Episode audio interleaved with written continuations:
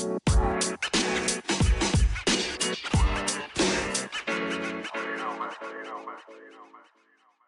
everyone. Welcome back to another episode of the Reaching the Summit podcast. Todd Buckingham here, and joining me, Greg Steeman and Zach Dosh. And today we're going to focus on a little bit more players for our season preview episodes. We're going to talk about the first and second team, and then some players that intrigue us that we think might surprise some people that maybe didn't make those first and second teams, and maybe some news and notes around the league. And then I think it will be two weeks from today we are going to have our first ever play by play voice forum. So we at least have six play by play announcers throughout the Summit League, and, and we're hoping for a couple more that will join us as we try to organize eight to 11 people on a podcast. So that'll be an interesting thing we try to put together, but it'll certainly give a different perspective. Really excited about that a couple weeks from now. And everybody should know all the credit goes to Todd, for putting that together. I think it's going to be probably the most interesting episode we've ever had. Uh, I know it's not necessarily saying much, but I mean, seriously, these are the guys that are the voices of these schools. They all want to come on and chat and give their own unique perspective. You've heard ours, now you get to hear theirs. And uh, we just want to give you as much context as we possibly can um, before this season starts. Got about two, three weeks left. We want to make the most of it. And I think this is a great idea. So I'm looking forward to it. I probably won't say a thing during the whole episode. I'll probably just be listening along with everyone else. And Todd, to your credit, um, to go get that many play-by-play guys, it, will it, probably be a three-hour podcast because those guys never stop talking. Yeah. And so, and uh, like like like Zach said, he and I are just going to sit back and, and, absorb all the knowledge they share. I think it's going to be a. I, I would guess that not many leagues do this, so I think it's innovative it's creative and it's unique to the Summit League. Great job.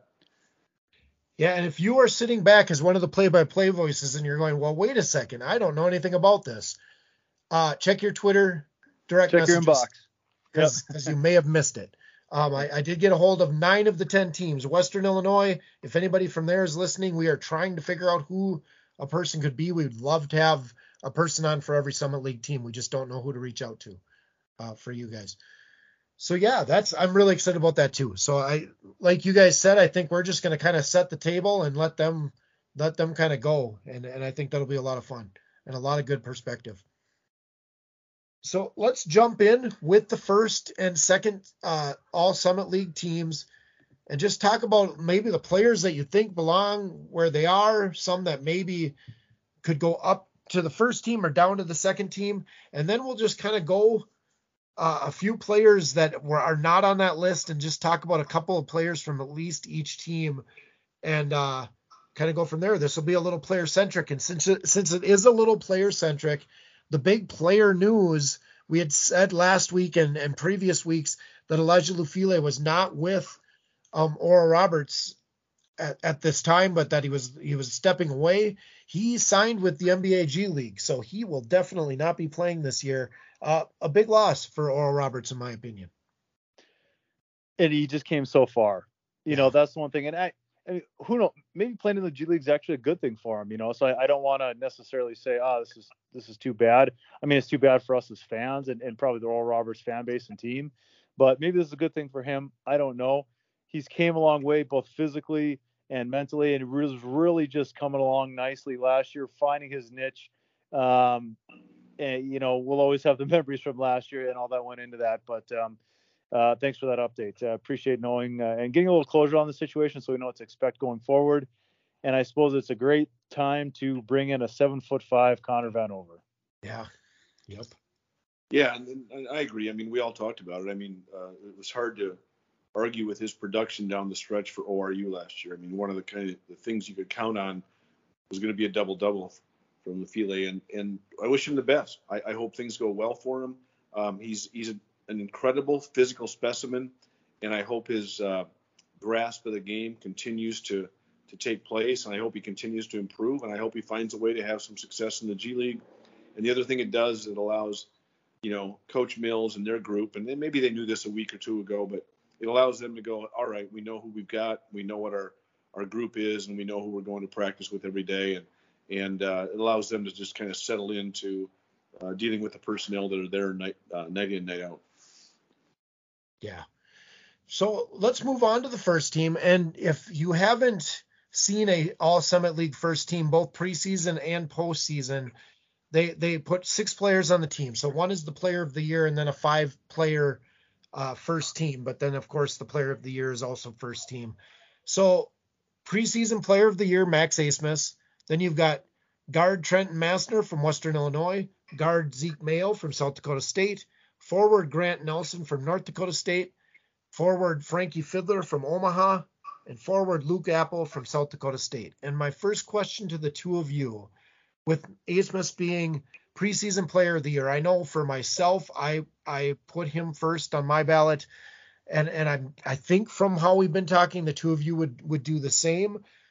So I'll ask this: if if it's if you did have Abmas as your first player, and then if you if you didn't, who would that be? And then even if you did, who would be your player of the year if it wasn't Max Abmas? I'll I'll just jump in quick. Um, I'm going to go back and reiterate. You know, when I look at the first and the second team, um, this is um, it seems the talent is is concentrated on the perimeter in the league this year, and uh, and when you when you look at the makeup of that group, I, I laugh with Luke Appel being a forward. He's the best back to the basket guy in the league, but nobody ever wants to be called a post anymore, right? Right. And uh, so he's, I guess he'll be a forward. But outside of that, you've got everybody on the perimeter. I'll just jump in. I would say if it wasn't Max Abmas, Trent Massner had fantastic production last year. But you know, you know, and, and I, I guess it it was a struggle to kind of see how Western Illinois didn't gel down the stretch. But his production is unquestioned. I guess my perception would be I'd look at Grant Nelson at NDSU you know, did he put the eye popping numbers up? No, he didn't. But he's is he the guy that when most people watched NDSU and or had to compete against NDSU was probably one of the toughest matchups in the league. Um, he can he can face up and and go at smaller players, um, or, or go or bring bigs out on the perimeter and go at him.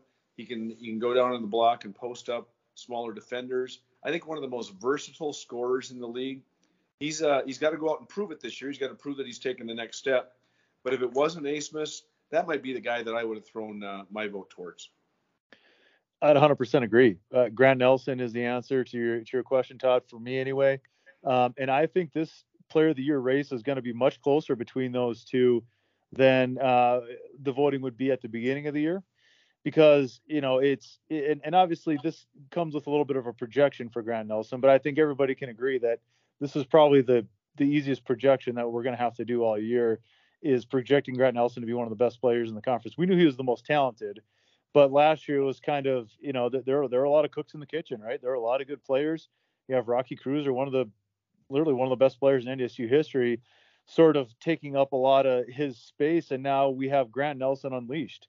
And it's not just unleashed, but they have to run things through him whether they like it or not.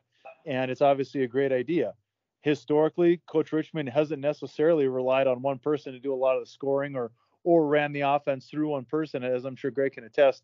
But that may be their best bet this year. That may be the evolution that this program has to take on based on how their pro, uh, their roster is evolving as well. And so I think when you look at Grant Nelson, he's a guy that can affect the game in the most ways out of anybody on this uh, group, including Max Abmas. You know, it's going to be kind of like last year, where okay, you have Max Abmas leading the whole conference in scoring, whether that's 25 points a game or 30, we'll, we'll see.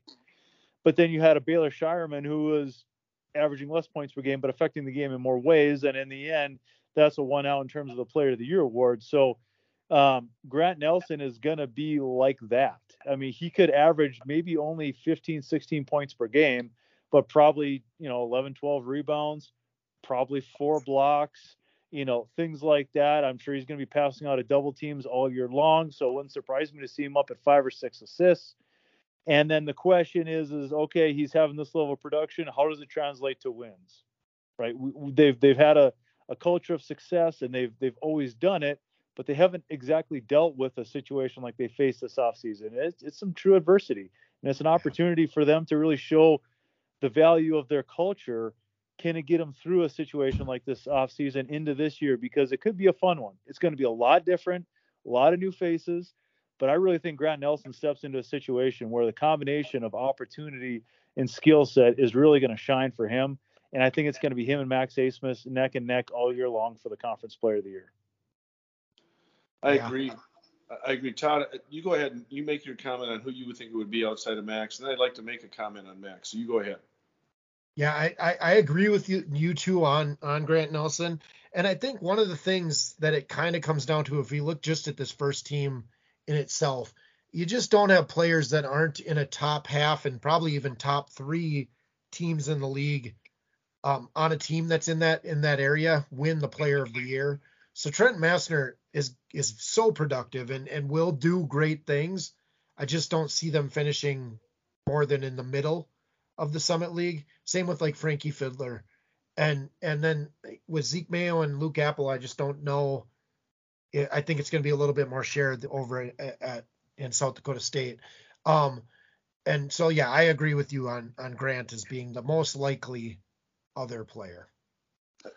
And and with that, I, want to ask you guys now this: how how much better can Max Abmas be? And I'm saying this based. You go back to the Sweet 16 run, year that they. I mean, the kid was fantastic. Played at an ultra high level.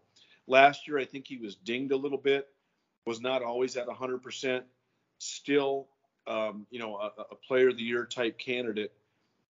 Where, what does he do this last season? I mean, what what do you guys see him doing to make himself even better than he has been the last two years? I think the biggest thing for me is just how can he really make sure that all his teammates are elevated to that next level production like they're gonna need to not only make it to March and, and the NCAA tournament but win. That's kind of what happened two years ago. You know, he had his teammates playing really well. Carlos Jurgens knocking down shots. You know, they had they were playing with a lot of confidence, and it's just a question of can he unlock DeShang Weaver?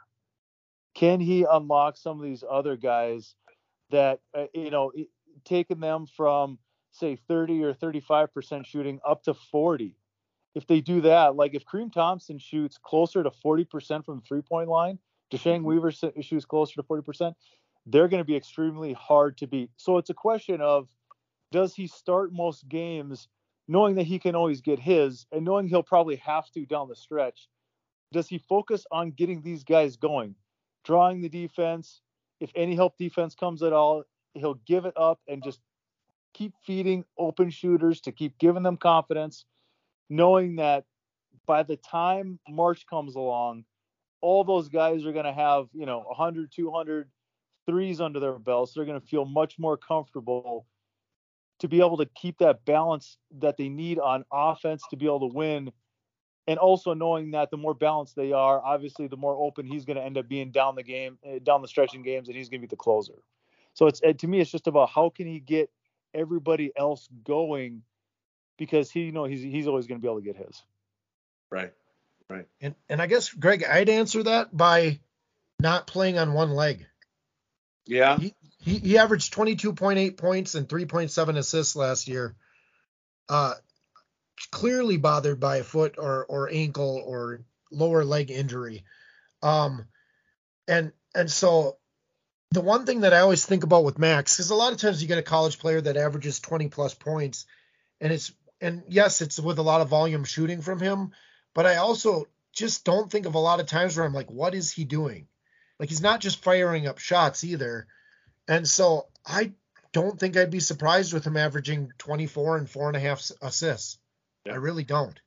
And so if if they win, I think he's still the front runner for me. I, I think this year is is a is a prove. Last year was a little bit injury based um, type season for him. That's, that's yeah. The number. I, yeah, the number I had in my head was like seven assists. Like I think he could get to seven assists a game. And if he gets to seven assists a game, they're going to be extremely hard to guard. That's because that means that he's setting up his teammates and they're knocking down shots and they're, the offense is flowing and they're, and they're balanced and all that good stuff. I did we ever hear what was wrong with him last year? No, I, I something with his foot, but no, yeah. nothing specific. Yeah, because it, it, was apparent. Like we yeah. we all kind of were asking each other at the same time because you could just see him move. He just wasn't quite moving like he was. You know, obviously he's a little bigger, stronger, faster this year, all that good stuff. And, and you're 100% right, Todd. Like, when's the last time we saw we've seen him make a bad decision? He doesn't really even force any shots. So um, he's pretty close to realizing his potential, but I think it's about what can the rest of this roster do? What how can he facilitate that? Yeah. Yeah, and to your point, I, I mean, he's he is one of the few superstars that still lets the game come to him. And I say, I mean, superstar. He's he's one of the best ever to play in the league. We we all know that. And and I I hope he comes out and, and has an uh, an elite year. And I think to your point, Zach, I'd love to see that number go from four to seven on the assist because that means he's putting his his teammates in position to be more productive. They've got to be more productive. They've got to be able to knock down shots. They've got to be able to finish at the rim. And I think that's what he can do. Is, is the best ones always find a way to elevate their their the, the level of play of their teammates. And I think that's what Abmas and I and I think we all see it. His makeup is about that. The kid is not a me first kid. And think about that. A kid that averages mid 20s being not a me first kid, that's pretty special. Yeah. So, so let me ask you guys this: not necessarily kicking anybody off the first team, but who on that second team do you think has the best chance to jump into the first team? Well, I know it's a guard. Yeah, it's got to be a guard. yeah, we'll start there. You know, I'll I'll just jump in. I, I guess my thought would be, I mean, it's and it's unfair. It's a lot of pressure, but the level that Plitzuweit was playing at when he went down was was incredible, and it'd be unfair to sit there and say he's going to come back at that same level. But if he comes back at 80% of what he was, and then over the course of the season gets back close to what he was at the end of the season, he got injured. He, he's a he's a top five player in the league, and I think he's um he, he's very much he's probably more of a creator than Max is, even though Max is underrated in that aspect. Plitzuweit is is is a guy that um, really really elevates the level of his teammates' play. I mean, his ability to get in the paint, his ability to knock down the mid-range jumper, uh, I think his shooting ability is underrated. His athleticism, and which is tied directly to his recovery from his injury, is also underrated. I just think his feel for the game is is as good as anybody's in the league. So that's the guy that jumps out at me. But it all it's all dependent on where's he at, you know, after a a long, long, long recovery from a really horrendous injury. You know, it, it's almost like if if he he's almost more likely to be on the first team. And then the second option would be like not like no team at all just because his knee isn't coming back. And then the third option would be like second team. You know what I mean? Because yeah. like if he's good enough to be on the second team, that means he's healthy. There's a pretty good chance he's on the first team. Yeah. But but if yeah. he's not if he's not on the first team, it's probably more to do because he's not healthy, not because he's not playing well enough. So if that makes any sense. That does make sense. He's mostly the, the most likely player to be on first team or not on right. either. Yeah, exactly. it, and yeah. and probably second team is the least likely option. Yeah. Yeah, it could be. Yeah, yeah, no disagreement here. Other than the ball, there's a little bit ball, more ball to share, but he's he he's a true point. So yes, he can score too, but he's really is able to share with everybody else. Uh, I have a, a second team question for the the two of you. I'm not sure three guards from USD make it on the second team, or, or maybe Plitzuweit was on first team, but I don't know that three guards make it on the first and second team by the time the season's over. That just doesn't tend to happen. Is is there one of those three that you think the numbers may go back just a little bit now with Plitzuweit coming back if he is back and healthy? Well, one thing I'll say is three guards can be on the first and or second team, depending on where USD finishes. Oh, good point. Yep. And, and I think that has a lot to do with it because I it, it all depends on how does Eric Peterson meld this talent, and then you you know you throw in the the transfer, the local kid uh, uh, you know from UND. I mean, there's four talented, proven uh, perimeters in the league. How does he meld that together, and, and where does it get them, you know, as a finish in the league? And then the one we're we're kind of ignoring is Kamateros, who has been a preseason pick, who's been a postseason, I think, first or second or second team guy. Um, you know, with that, the, the strength of that perimeter play that USD has, how much does that open things up for Kamateros on the interior? And, and he's still a pick and pop guy, but he's not. He's also very effective back to the basket. Uh, but I, I, think it comes down to I, I think we, you can see three USD guards in the top 11 players in the post you know at the in the postseason awards, depending on where they finish in the league. Right. So like the way I look at this is if the season actually plays out this way and all three guards are on the second team, then my prediction of them taking second in the conference probably came true. Yeah. But but but I agree though that there's there's a there's a, there's a great chance that they don't all three end up on there. Is that because AJ is in the first team, or is this because Maurice Archambault, uh, you know, he is his production is most sort of vultured by AJ Plitzuweit, if if uh, to use a bad phrase, um, is is and then he kind of bumps off. Um, is it more about another player playing their way on? You mentioned Tasos Kamateros. He's going to have, if he averaged 11 and 5 last year, he's going to probably average a very smooth 14 to 15 points and probably six or seven rebounds, which is probably good enough for the second team because he's going to be constantly open with these three guards out there.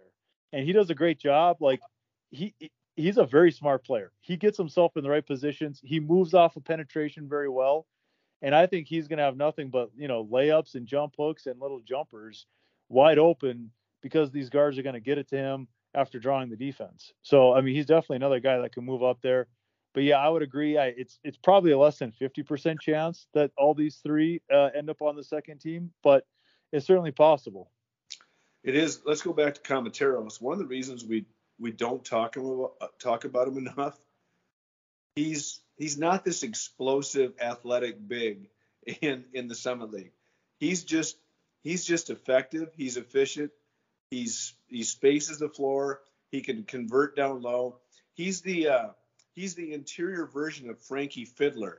Uh, you know, one of the first teamers we haven't talked about. You know, he's kind of that guy that won't blow you away with his athleticism, but at the end of the night, you look at the box score and go, "Holy crap! What you know? How did he put those numbers up?"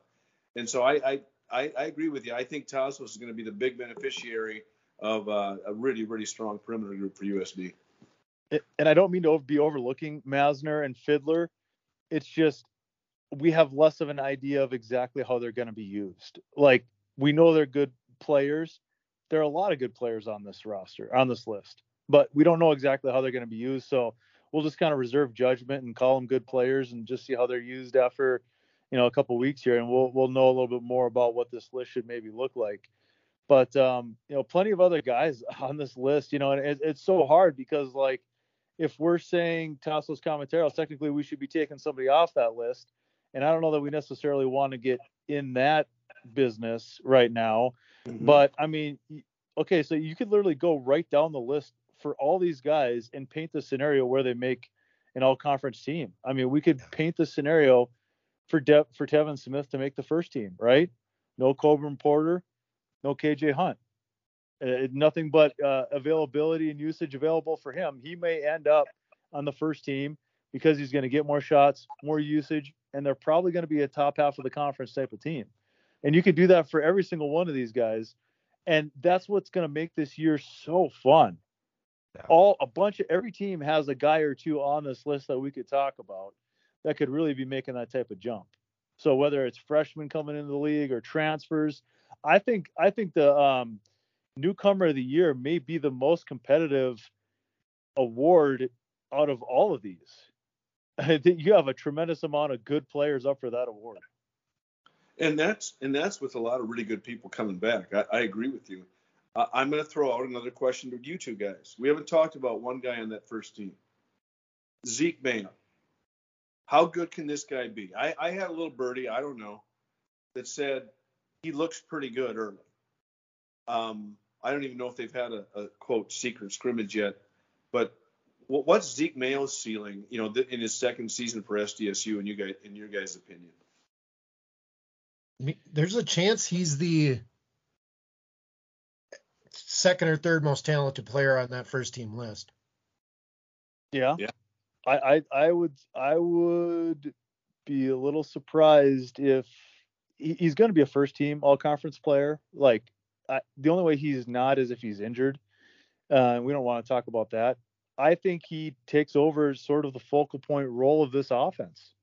I mean, if there was one, I think one of the strengths is there isn't necessarily one, but I mean, he like I think he's going to see the biggest jump in his production out of anybody on that South Dakota State team, yeah. and that's while winning. Yeah, that's saying something. What do you think, Todd? Yeah, I if I had to rank him, I think he's three on the chances of if Vegas for some reason was asking me to put odds on the player of the year, I think he's three. Yeah. And, and he's the most dynamic scorer on the team with South Dakota State, especially in the backcourt. And and there's minutes opened up for him. And you know, only the fact that he's a sophomore, but we saw what Max Abmas did his sophomore season, and there there's some some similarities, different players, but scoring ability is certainly there for Zeke. If he goes out and averages 18 points a game, I am not going to be shocked at all. Oh, nope. He could I easily he could easily be a top five scorer in the league, and that's not to say that may not even be the most impactful way that he affects games. He's just as good on defense. Yeah. yeah. So that's just the type of player and caliber of player that we think he is. Well, and, and I think the other thing about it is you look at guys like Easley and Arians, and I mean the, the maturity that South Dakota State still has, they could care less. They're going to be all in. They're not going out to say this year's my year to average double figures. They're going out to say how do we win the most games possible? And if it's setting up Zeke Mayo to be successful, you've got some of the most experienced players in the league setting up Zeke Mayo to be successful. I think it's not only his talent, but what he's surrounded with that's yeah. going to maybe allow him to really take a big jump this year. You know, you mentioned some really interesting guys, you know, Charlie Easley and Alex Arians. You know, I, I'm always curious as to the criteria that people use to vote for these teams. Certainly not saying that it's wrong, but is it the most talented guys? Is it the most productive guys? Is it the guys that affect the winning the most? You know, I, I don't really know. You'd be hard pressed to find five uh, or 11 other guys that affect winning more than Alex Arians. Right. And that's about as the, the biggest, the highest level of praise that you can give a player because every team in this conference would find a, a starting spot for Alex Arians. I, I think so. I agree. I agree. Yeah, I, I agree too. And and ultimately, it just comes down to a lot of times numbers are how people yeah. vote and the way they vote. You know, Tevin Smith is a little bit that way too. I don't know that he's going to average more than 14 points a game, but he was third in the league in blocks last year as a six foot four, six foot five guard.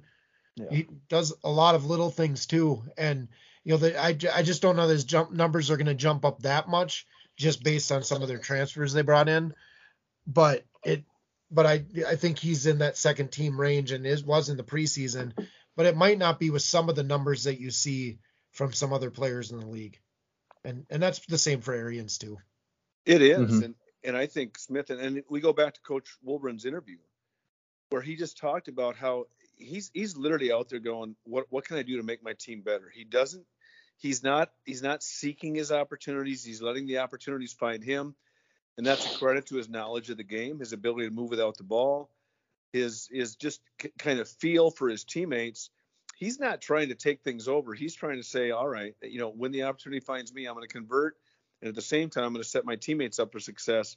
He sounds like the ideal type of guy to coach, and uh, good for Denver because they need that, especially after losing someone like Porter for the season.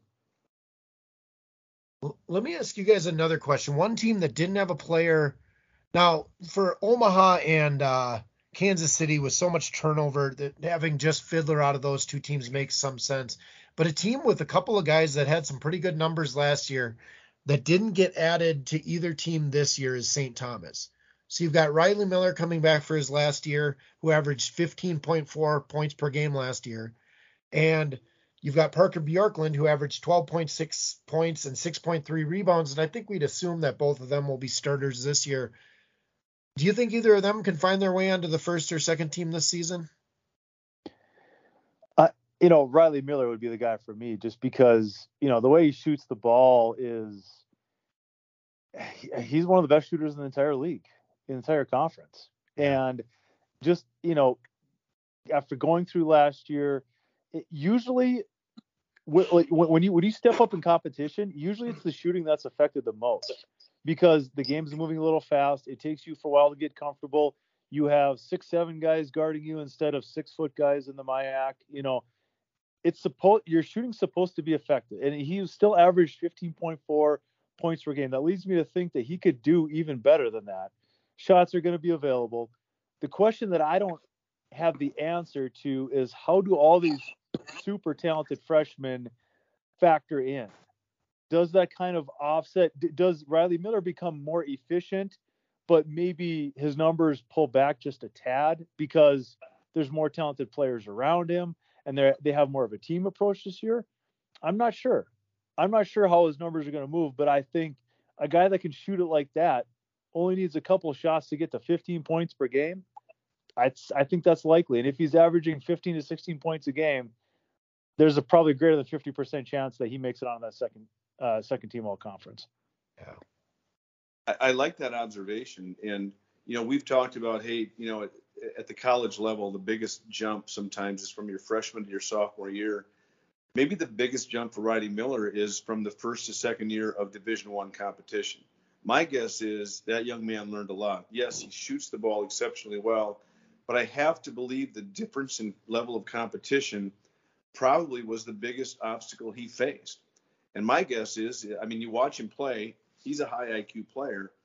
I think his ability to benefit from now some younger talent, but maybe some bigger, more physical talent on the floor, does that free him up more often? And has he learned a lot from his first year at the Division One level? My my my gut says, of course he has, and that's that's probably one of the reasons he came back. The second thing I'll say is, what we don't want to underestimate from from Bjorklund is let's go back to the first and second team all league. Appel is the only post player that's on there. This is a perimeter dominant league. Let's see what some good bigs do. You, know, you got Mitchell Sueker coming back at UND. You know, you've got Bjorklund coming back. Uh, you've got Andrew Morgan at NDSU. How do they how do they step up into those roles that have been vacated by some really good bigs like Douglas Wilson, um, Rocky Kreuser, some others that have left? Can they step in and take advantage of maybe some production opportunities on the interior and and make their teams better? I think that's going to be a, an interesting interesting thing to see how it shakes out. So to be honest with you, depending on how things shake out, I don't know that I wouldn't be shocked if either Miller or Bjorklund ended up there, depending on their team's finish. And also, you know, some idiots made predictions on teams' finishes and got ripped for being awful at their job and uh, things like that. And I love that because I was one of those.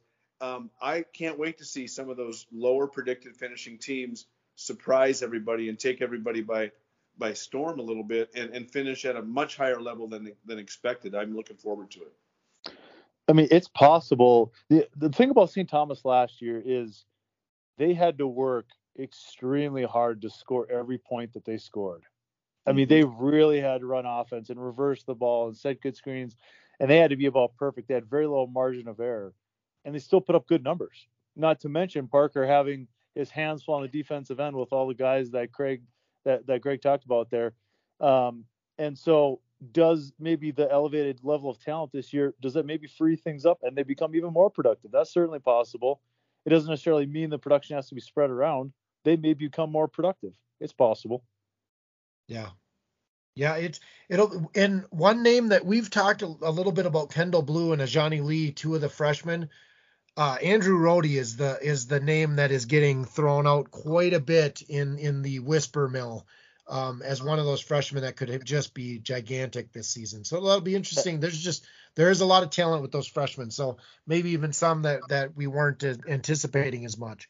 So it'll be really intriguing to watch these these fourth, fifth year former Division three players mixed with these highly touted freshmen. Be fun. And I mean, and, and this may be a good time as any to talk about really the the freshmen in the conference. You know, obviously the transfers get a lot of hype, and, and you you look at this list, not a ton of freshmen out there on this list, and so. But even with that said, I do think that there's going to be some freshmen that impact the league, and obviously, you know, because we're talking about it, the the group of Kendall Blue, Andrew Rohde, Johnny Lee, and Carter Bjerke from St. Thomas. Uh, yeah, obviously they're they're probably going to have, you know, two, three players on that uh, freshman all conference team. And then, you know, you, look at other guys like Matt Moores. I guess we can technically call him a freshman, right? He's a retro yeah. freshman. Yeah. Um, Kansas City, well, basically their entire roster. So chances are they get, you know, one person on that on that team, and then uh, Tejavis Miller. Um, it sounds like he's they they're obviously really high on him and have big expectations in a role for him right off the bat. Is that right, Greg? I, I think so. I think so. I, am going to go back to one thing that Todd spoke about: the whisper mill. Zach, you and I are plugged in a little bit in the league. Mm-hmm. The whisper mill fin, spins faster in Todd Buckingham's uh, timeline than than anybody else's. That this guy is plugged in and knows what's going on. And, and Zach, you and I are fortunate to be able to hear about some of this stuff, mm-hmm. but we always get blown away by by Todd's knowledge. But I'm going to go back to what you're talking about as far as the freshmen go, especially on St. Thomas. That's the value of having a Bjorklund, of having a Miller back. That experience, their experience, their one year of experience in the league, what they can teach those freshmen throughout the course of the season. There's going to be nights where people are going to go, oh my gosh, there's no way they should be competing with this team there's going to be nights where they're going to go, holy smoke, boy, these guys are freshmen. But I think that's kind of what St. Thomas has. But I, but I'm in agreement with you about the freshmen. It's going to be really interesting to see how they impact the league and the finishes in the league this season. Yeah, the, the other freshman that we have to point out is BJ Omot up at UND. I mean, yes. he's, you know, it, it's it's one of those deals where you know to win the freshman of the year, you have to be very talented, but you also need a role and volume and usually there's kind of an inverse relationship between you know the where that team is projected. And that's kind of what happened with paul bruns last year. It's like nobody thinks that paul bruns is a better player than zeke mayo but i mean paul bruns had the role and the volume and that's that's what put him over the top. And so that's sort of always the nature of this role. And but BJ Omot is he's as talented uh, of a player that und has had as a freshman in quite some time and they've had a number of a good freshmen up there. He's really going to have the role and the skill set to really, I mean, maybe make it the golden sombrero three straight freshman of the year up there. So, um, still a lot of really good freshmen. I do think they expect a lot of, out of Matt Moores as well. Um, but yep. to, to, to, to kind of keep bouncing around here, I, th- I think it's a perfect scenario over at St. Thomas because like if they just went all transfers and freshmen, they would lose what's made them so successful up to this point. I mean, we forget that nobody has won more games, maybe not at the Division One level, but just their culture and what it takes to just maintain success than St. Thomas. And so they kind of get to blend that the old culture of how they run their offense and defense and play together and work really hard and, and really work as a group with some of this talent. Um, so you're right. I'm glad that some of these guys stayed on to sort of pass the torch to these younger, more talented guys and I'm curious to see where the younger, more talented guys take it from here. That's that's a Zach, good point. I Zach, I wanted to go quick to UND. I, they've got some some decent amount of returning players, but I think with with uh, Paul Bruns leaving and, and just some of the losses that they have had, you know, somebody's going to step up and, and take some primary roles that maybe they didn't before. You talked about BJ Omot. Also, Jalen Trent has been talked about as a person that might do some really good things. You've mm-hmm. got returners um, like Mitchell Sueker. Who do you think are the, the the guys that we'll be talking about six weeks from now, making a big impact on that UND roster? Well, I think you hit on a lot of them. Um, you know, I, I think we're going to see the starting lineup settle in at, at Jalen. So Jalen Trent is uh, six four, uh, really uh, great, great, great defender first and foremost. Great facilitator, really well-rounded player he's that big, strong point guard like they needed last year to be able to just control the dribble and control the defense, be the quarterback of that defense. Um, he's gonna, I, I, think he's probably gonna start at point guard and then shooting guard, probably Matt Norman. I think he's he came a long way last year and supposedly he's had a nice summer.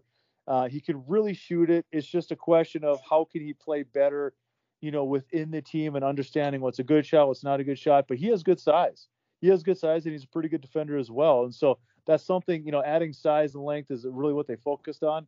And then at the three, they're probably at, they're they're probably going to start BJ Omot. Um, he's going to be very hard to take off the floor.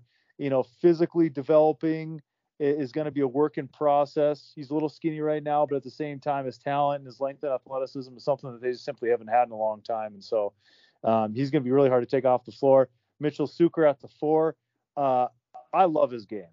I think he has. I, I really hope he deserves to have a really, really good senior year, and I think he will. I think he could easily get up into that 14, 15 points per game and challenge for a second team all conference type of player.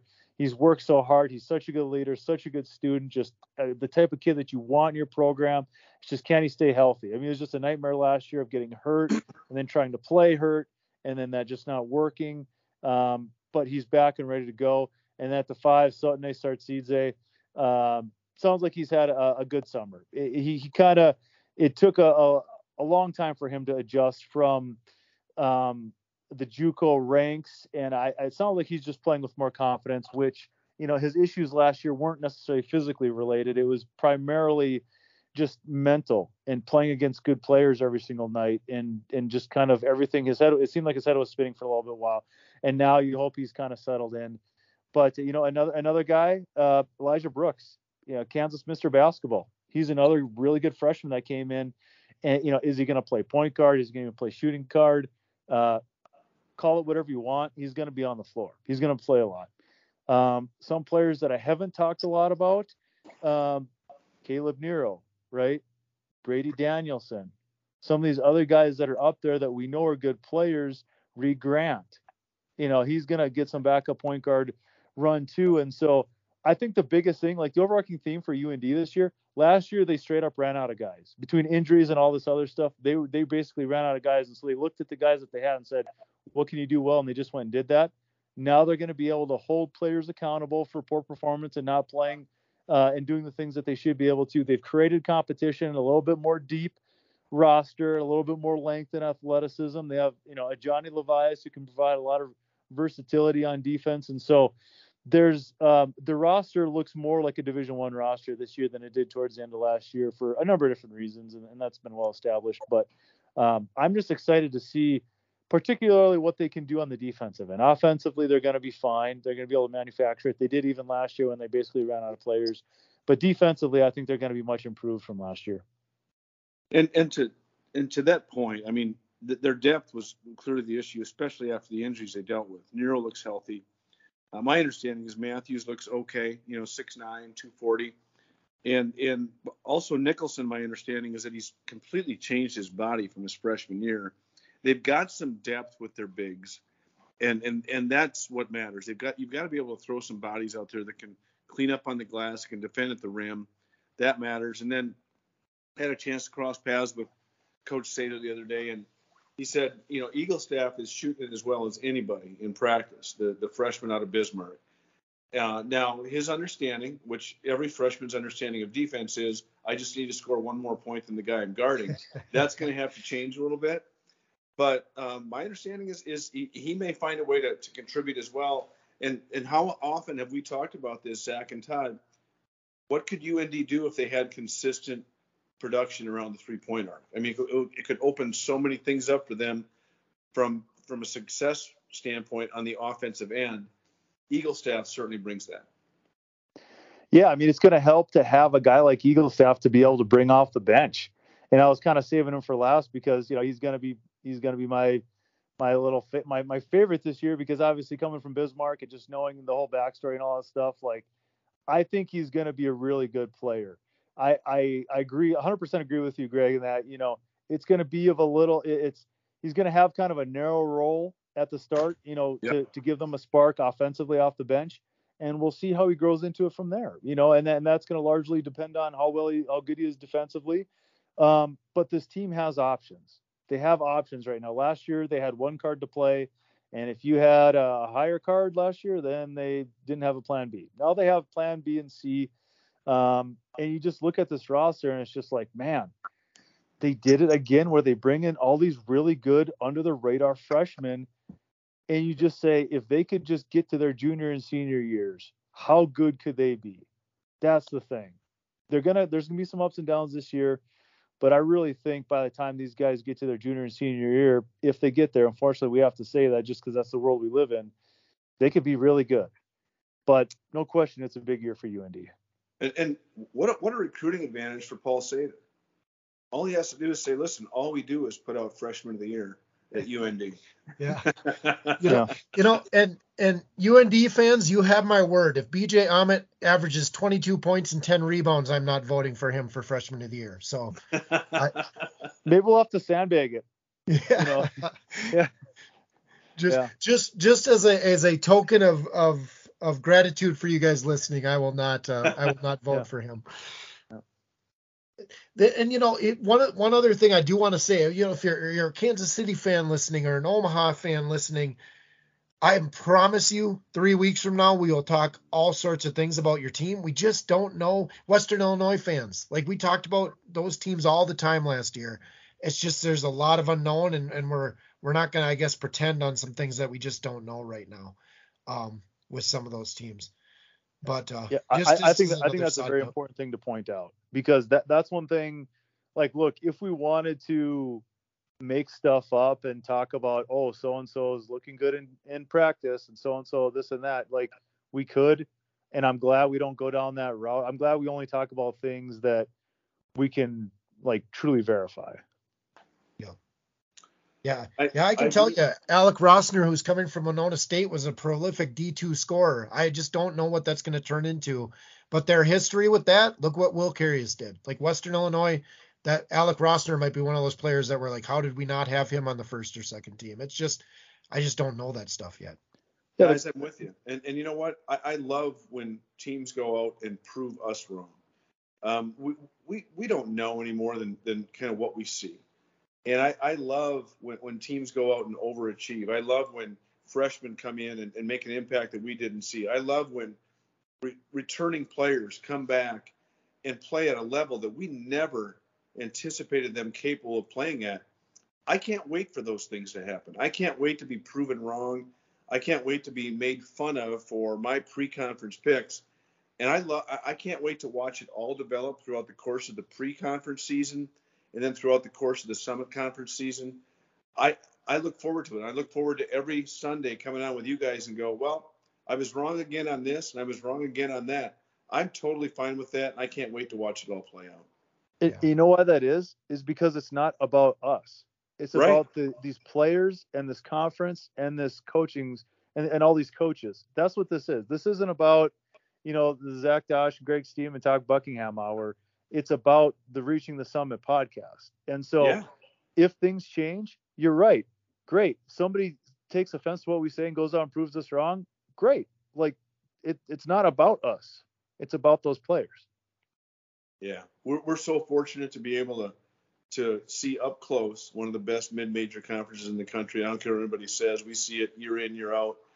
And I think this is going to be isn't it great to go into a year where we're really not sure? I know Oral Roberts has a ton of talent. Don't get me wrong, but it doesn't seem like they're the same foregone conclusion that South Dakota State was last year.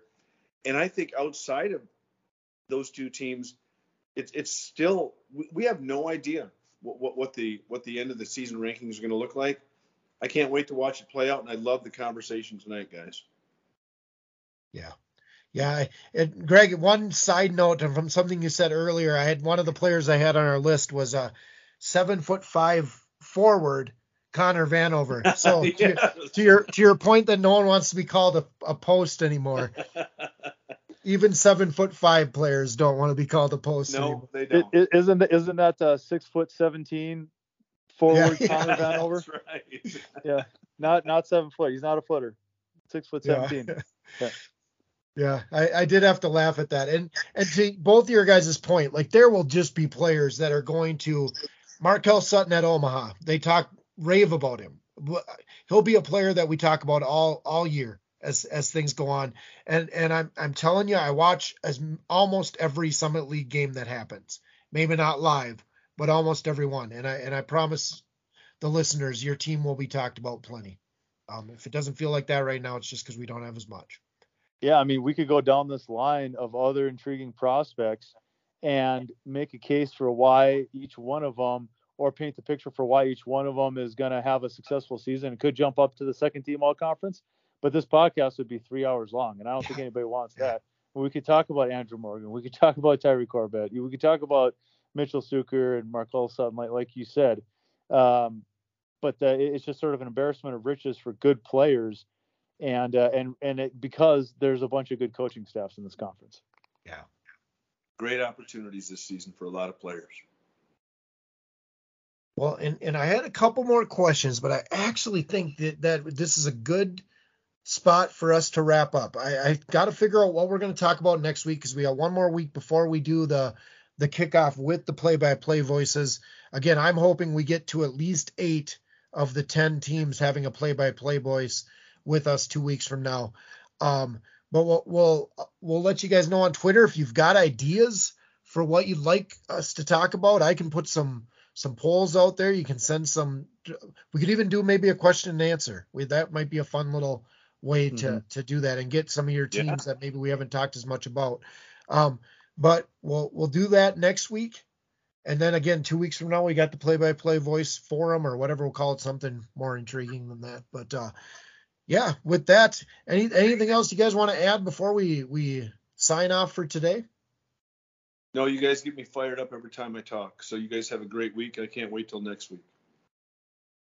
Yeah, I can't wait till there's games. That that is the most fun part of everything. For the moment we talk on this, we message back and forth for hours talking about those games. yeah, we're starting to see some exhibition games. So I said yeah. with the big dunk tonight. I don't know if anybody saw that, but holy yeah. smokes, he went up and posterized a poor kid from Chadron State. Yeah. Just dunked him into the stands, but but uh, so they're, they're starting, and then now now like I, I think we're officially in the the secret scrimmage phase of the yeah. off season. But for about another week or so, then we're actually in the exhibition phase. So slowly getting there. Another great concept that the NCAA has is the secret scrimmages that everybody knows about. Yeah. Yeah. Should surprise no one. All right. Well, with that, we'll wrap up and we'll see everybody next week.